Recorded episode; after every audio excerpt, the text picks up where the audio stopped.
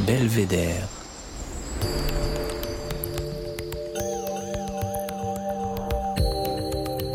Le podcast du département de l'Isère.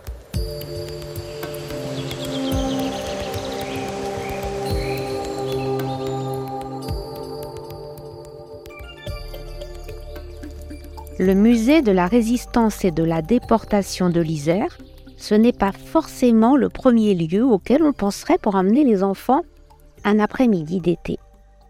Et pourtant, avec son exposition à hauteur d'enfants qui s'ouvrira dans quelques semaines, le musée départemental fait le pari de s'adresser directement aux plus jeunes à travers le regard coloré de quatre illustrateurs jeunesse. La directrice du musée, Alice Buffet, nous explique pourquoi il est important plus que jamais de transmettre cette histoire aux plus jeunes. L'esprit d'origine du musée de la résistance, c'est évidemment de s'adresser aux plus jeunes générations et de transmettre l'histoire et la mémoire de la Seconde Guerre mondiale aux jeunes générations. On le fait dans un cadre scolaire, mais il est important de pouvoir le faire aussi pour le jeune public. Le jeune public qui pourrait venir aussi en dehors euh, du temps scolaire et qui pourrait venir en famille pour découvrir euh, l'histoire de la Seconde Guerre mondiale il nous semblait important de pouvoir rappeler, à travers cette exposition qui s'appelle À hauteur d'enfants, histoire de guerre, euh, que euh, c'est l'objectif premier de ce musée de transmettre. Cette exposition, elle est inédite à différents niveaux. D'abord sur l'approche, c'est-à-dire qu'on dédie une, exposition au jeune public à partir de 8 ans. Et bien sûr à leur famille, puisque le jeune public, euh, le prescripteur, c'est le parent. Elle est inédite dans sa forme, puisque du coup, on a confié une création artistique à quatre auteurs euh, de la littérature jeunesse, à qui on a demandé de mettre en dialogue les collections du musée et la création d'un récit, écrit et illustré. Elle est inédite aussi parce qu'on a un travail de scénographie qui est extrêmement présent, parce qu'il a fallu mettre en volume euh, cette création, qui est évidemment une création en deux dimensions, celle du livre, qu'on a choisi, nous, de mettre en volume pour permettre une expérience sensorielle et immersive de la part du public. Parce qu'on sait qu'à travers cette immersion, c'est l'un des moyens euh, qui déclenche aussi la transmission et de pouvoir euh, travailler sur cette appropriation euh, sensible et presque intime. Donc pour la première fois, on a cette exposition qui va être présentée un an entre le mois de juin 2023 et le mois de juillet 2024.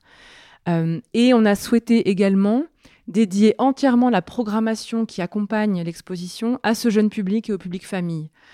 Pour que ce soit vraiment, pour que le musée de la résistance et de la déportation de l'Isère soit vraiment ouvert pendant un an à ce public-là et que euh, la visite de l'exposition, la découverte de l'album jeunesse qui va être édité, euh, qui va reprendre ces histoires, mais également tous les événements qu'on va pouvoir programmer euh, pour prolonger l'exposition, cela puisse se vivre en famille et que ce soit vraiment une expérience dans ce sens-là de partage. Qui sont les quatre auteurs jeunesse? Ce sont des auteurs euh, de, la, de la région euh, Auvergne-Rhône-Alpes. Euh, certains sont lyonnais, d'autres dromois ou, ou voironnais.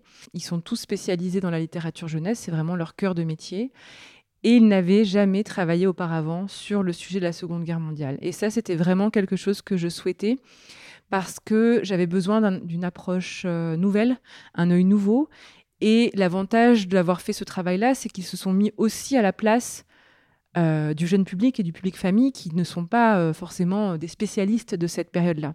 Et donc, ils ont dû avoir toute une phase d'appropriation, évidemment de l'histoire euh, du département, dans la guerre, mais également des collections qu'on leur a proposées, pour qu'ils puissent affiner cette sélection et qu'ils puissent créer un récit qui est évidemment un récit fictif, mais pour autant dont la véracité scientifique est contrôlée par le musée.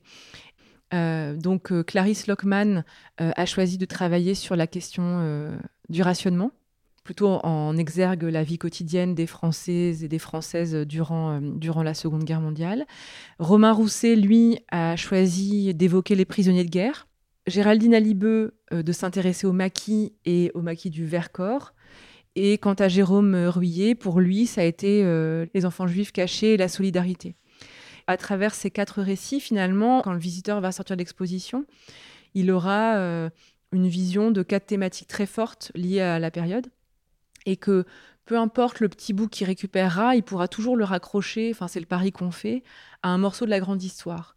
Puisqu'en fait, euh, l'idée c'est de pouvoir, à travers, euh, je, parlais de, de sensoriel, d'espace sensoriel, de pouvoir euh, accrocher le public et le jeune public sur ces thématiques-là, à travers les dessins des auteurs, mais aussi toute la scénographie qui a été pensée à hauteur d'enfant et qui va lui permettre d'être aussi acteur de cette visite, à la fois en écoutant, en regardant, en lisant, évidemment, puisque la, place du texte est aussi importante, même si nous l'avons évidemment limitée pour qu'elle soit accessible au plus jeune public, et de pouvoir euh, ainsi euh, traverser ces quatre espaces très différents pour se plonger dans ces quatre histoires très différentes.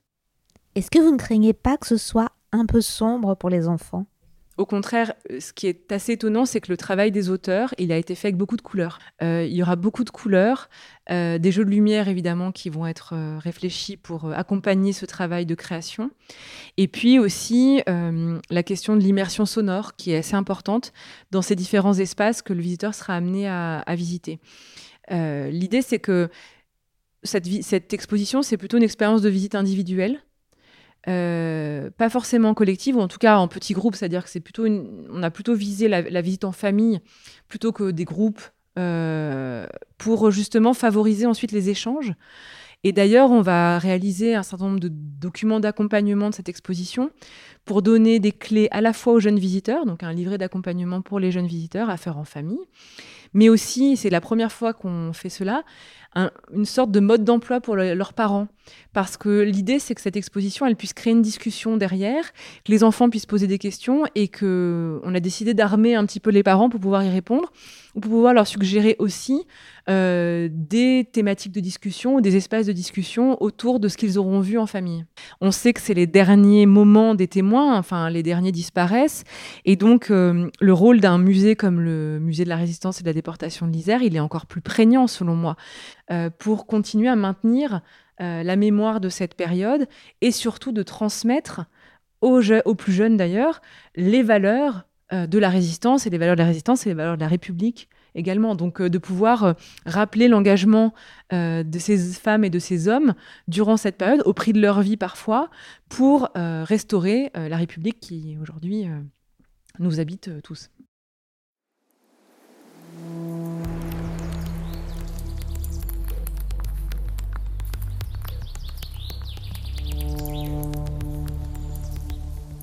Alice, nous sommes maintenant à quelques jours de la course de la résistance. Pouvez-vous nous en dire plus sur cet événement qui se déroule chaque année le 8 mai?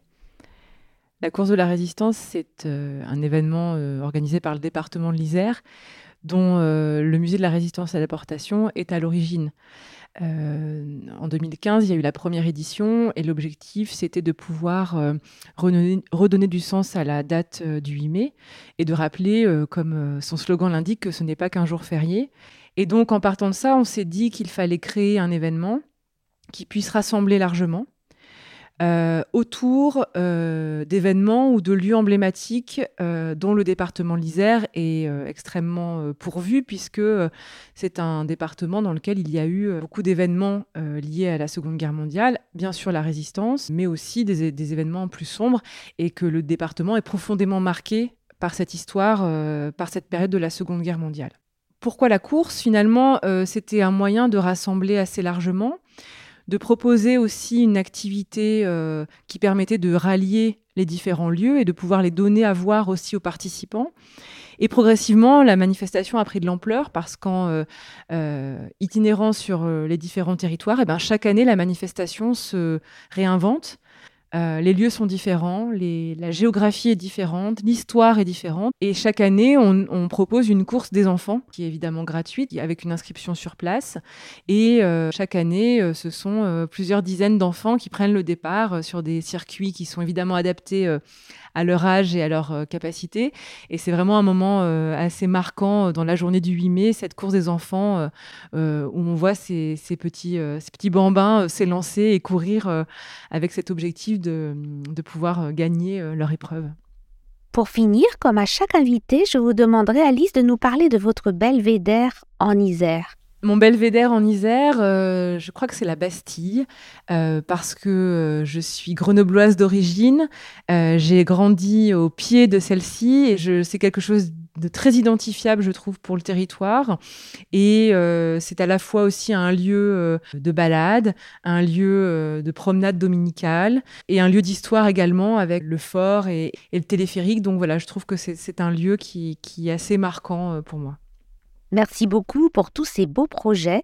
Belvédère, le podcast qui donne la parole aux Isérois qui font des choses extraordinaires, c'est fini pour aujourd'hui. Cet épisode a été réalisé par Véronique Granger avec Annick Berlioz à la prise de son, Émilie Vadel du studio Scadienco pour le mixage. La musique est signée Denis Morin de Vague Imaginaire. Si vous avez aimé, n'oubliez pas de vous abonner sur le site teaser.fr ou sur vos plateformes de podcast préférées. Belvédère, c'est un vendredi sur deux. Vous pouvez aussi nous mettre 5 étoiles sur Apple Podcast. À très vite.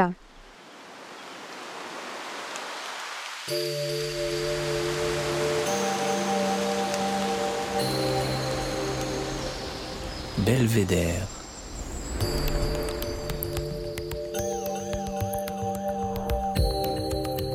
le podcast du département de l'Isère.